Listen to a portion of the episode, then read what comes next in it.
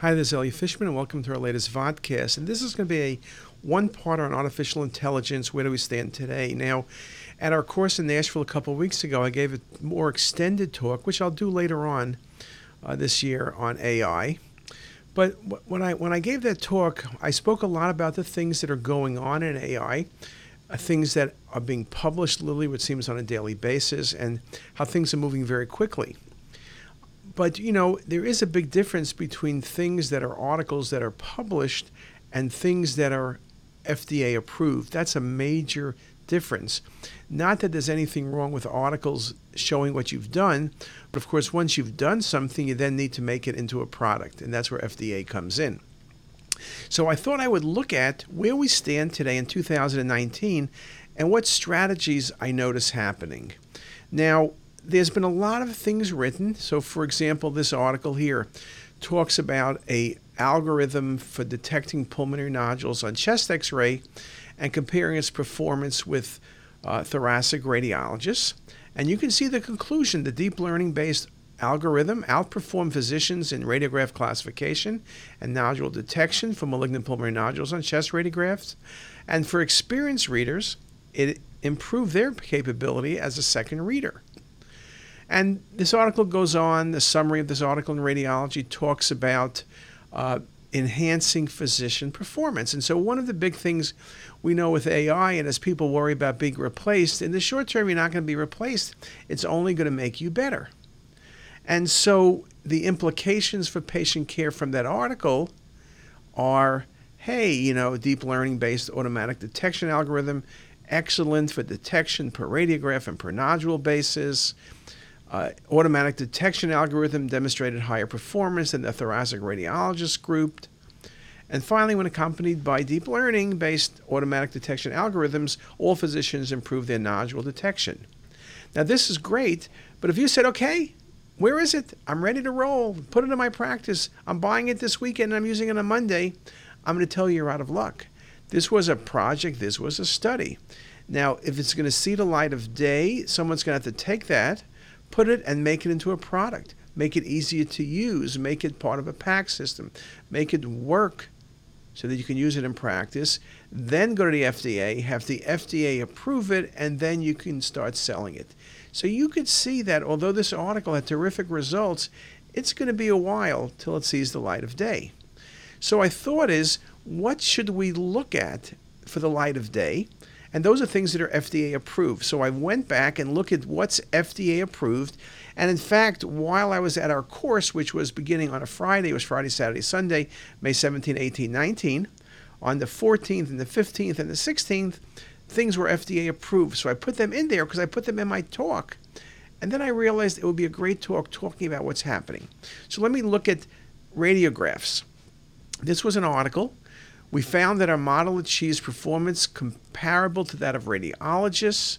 Now, in this case, they were looking at detecting bony abnormalities in the wrist. They were great at the wrist, but they were not as good in the elbow, forearm, or other areas. And that was a task for future research. But they did go to the FDA, and what they did is, which is very important, is going with a very limited scope. So, what's a limited scope mean? A limited scope means you only go for a certain part. So, what they did is they went after um, wrist fractures and they used it for triage and they compared it to uh, orthopedic people or just regular doctors in the ER setting. So, what I'm looking at and what I'm seeing is when you're getting FDA approval, you're not saying all fractures, you're saying wrist fractures. You're often not saying it's for use, but it's for triage. Look for brain hemorrhage, look for a fracture, look for pneumothorax, look for PE, and then move it up on the list. And what you're seeing also is these are startup companies. You're not seeing the GE's and the Siemens. You're seeing startup companies that are one trick ponies at the start. Now, this was an article from Eric Topol.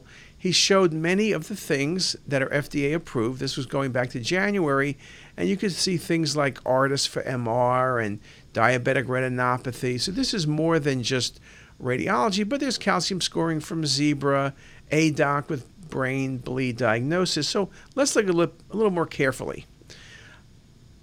Okay, what about um, what are we seeing? Okay, again, saying an algorithm can spot pneumonia better than a radiologist is great, but how do we put it into place? Maybe that's 2025, but what's here today? Okay, the thing I mentioned about wrist fractures, here's the approval. It's called OsteoDetect. And here's the FDA statement OsteoDetect is a computer aided detection and diagnostic software that uses artificial intelligence algorithm to analyze two dimensional x rays for signs of a distal radius fracture, a common type of wrist fracture. The software marks the location of the fracture on the image to aid the provider in detection and diagnosis. Okay, you see, it's only the wrist and it's suggesting where the fracture is. Okay? And then look at the indications. OsteoDetect is intended to be used by clinicians in various settings, including primary care, emergency medicine, urgent care, and specialty care such as orthopedics.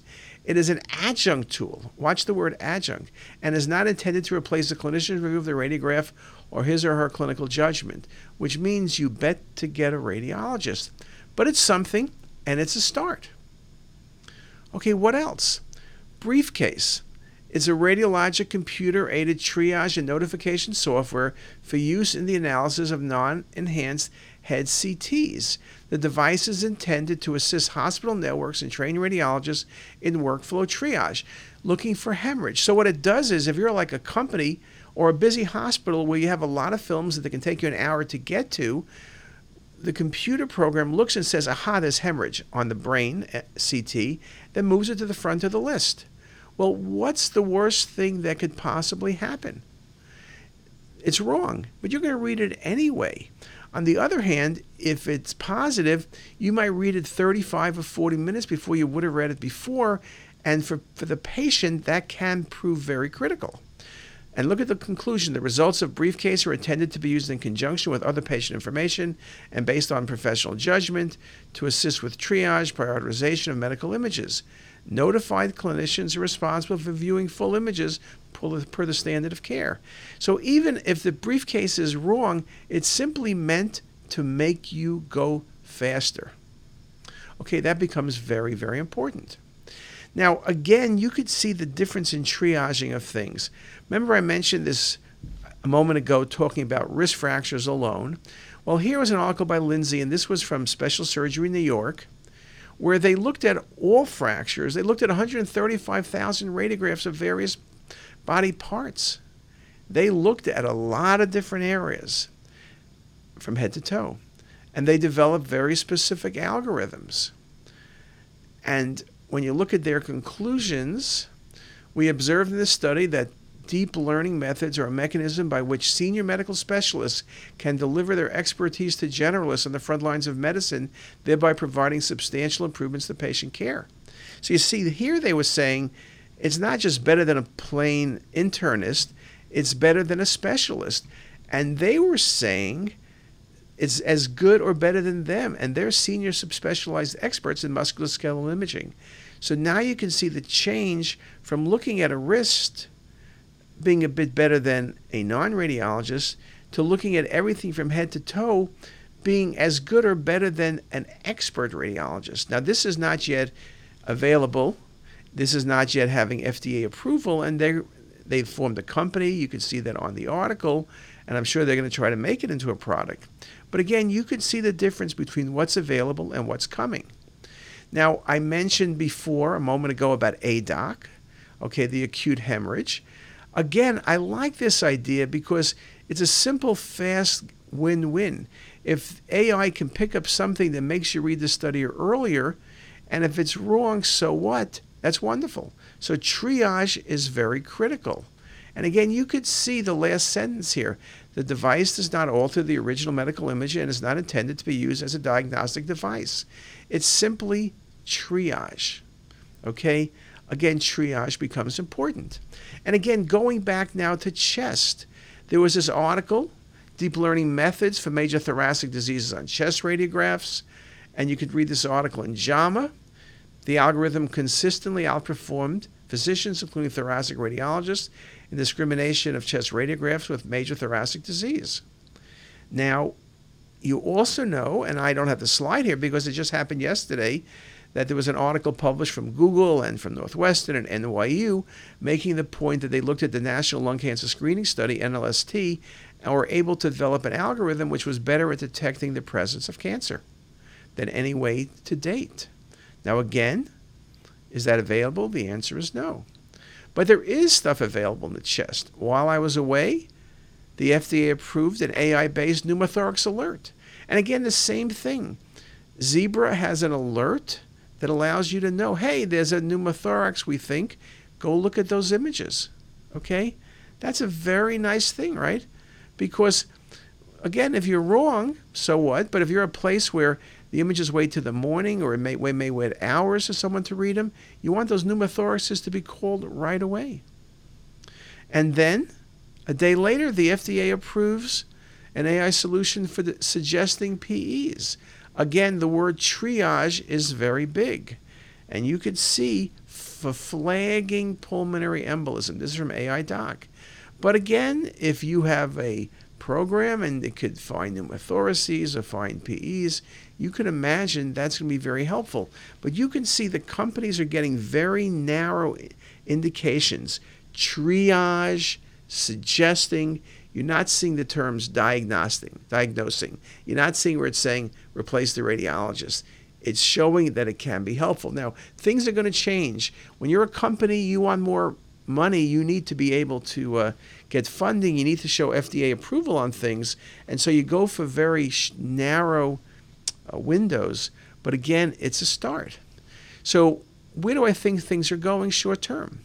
I think you're going to see more targeted apps. Again, pneumothorax, we showed you, PE, wrist fracture. You're going to see a lot of things that are pretty good at one thing looking for a cranial hemorrhage. FDA will do its job, it's going to be slow and steady. It is approving things. Hopefully, things will remain the way they were under Gottlieb. That's what we can hope for. I think you will see the bigger vendors coming out with apps, though to date it's mainly the small players that hope to get swallowed by the big players. And many apps or things that are published, including us, 99% accuracy for detecting pancreatic cancer in the pancreas. Okay, but is that a product? The answer is no. Has that been tested on 100,000 cases? The answer is no. But we're going to do it, and perhaps it will be available for you. That's what we're committed to Lustgarten to do. So it's going to take a while. That translation from research labs to clinical use is not a non perilous journey, but it's a journey that must be traveled. It's a journey that we all will travel, and I think it's very exciting. So you need to be paying attention, and we'll keep you up to date. If you go to CTisus, the front page, has a section on AI. We're publishing the things that are getting accepted. We have news. We have things coming from other journals, including non medical journals. We have definitions, we have videos, we have pearls, we have text, and we have this lecture. And with that, I'll stop there and thank you very much for your attention. Have a great day. If you liked what you heard here today, please make sure to hit that subscribe button and visit our website, ctisus.com, for lectures, quizzes, pearls, and more. Also, be sure to check out our apps that are available for free on the Apple Store. All links are in the description box below.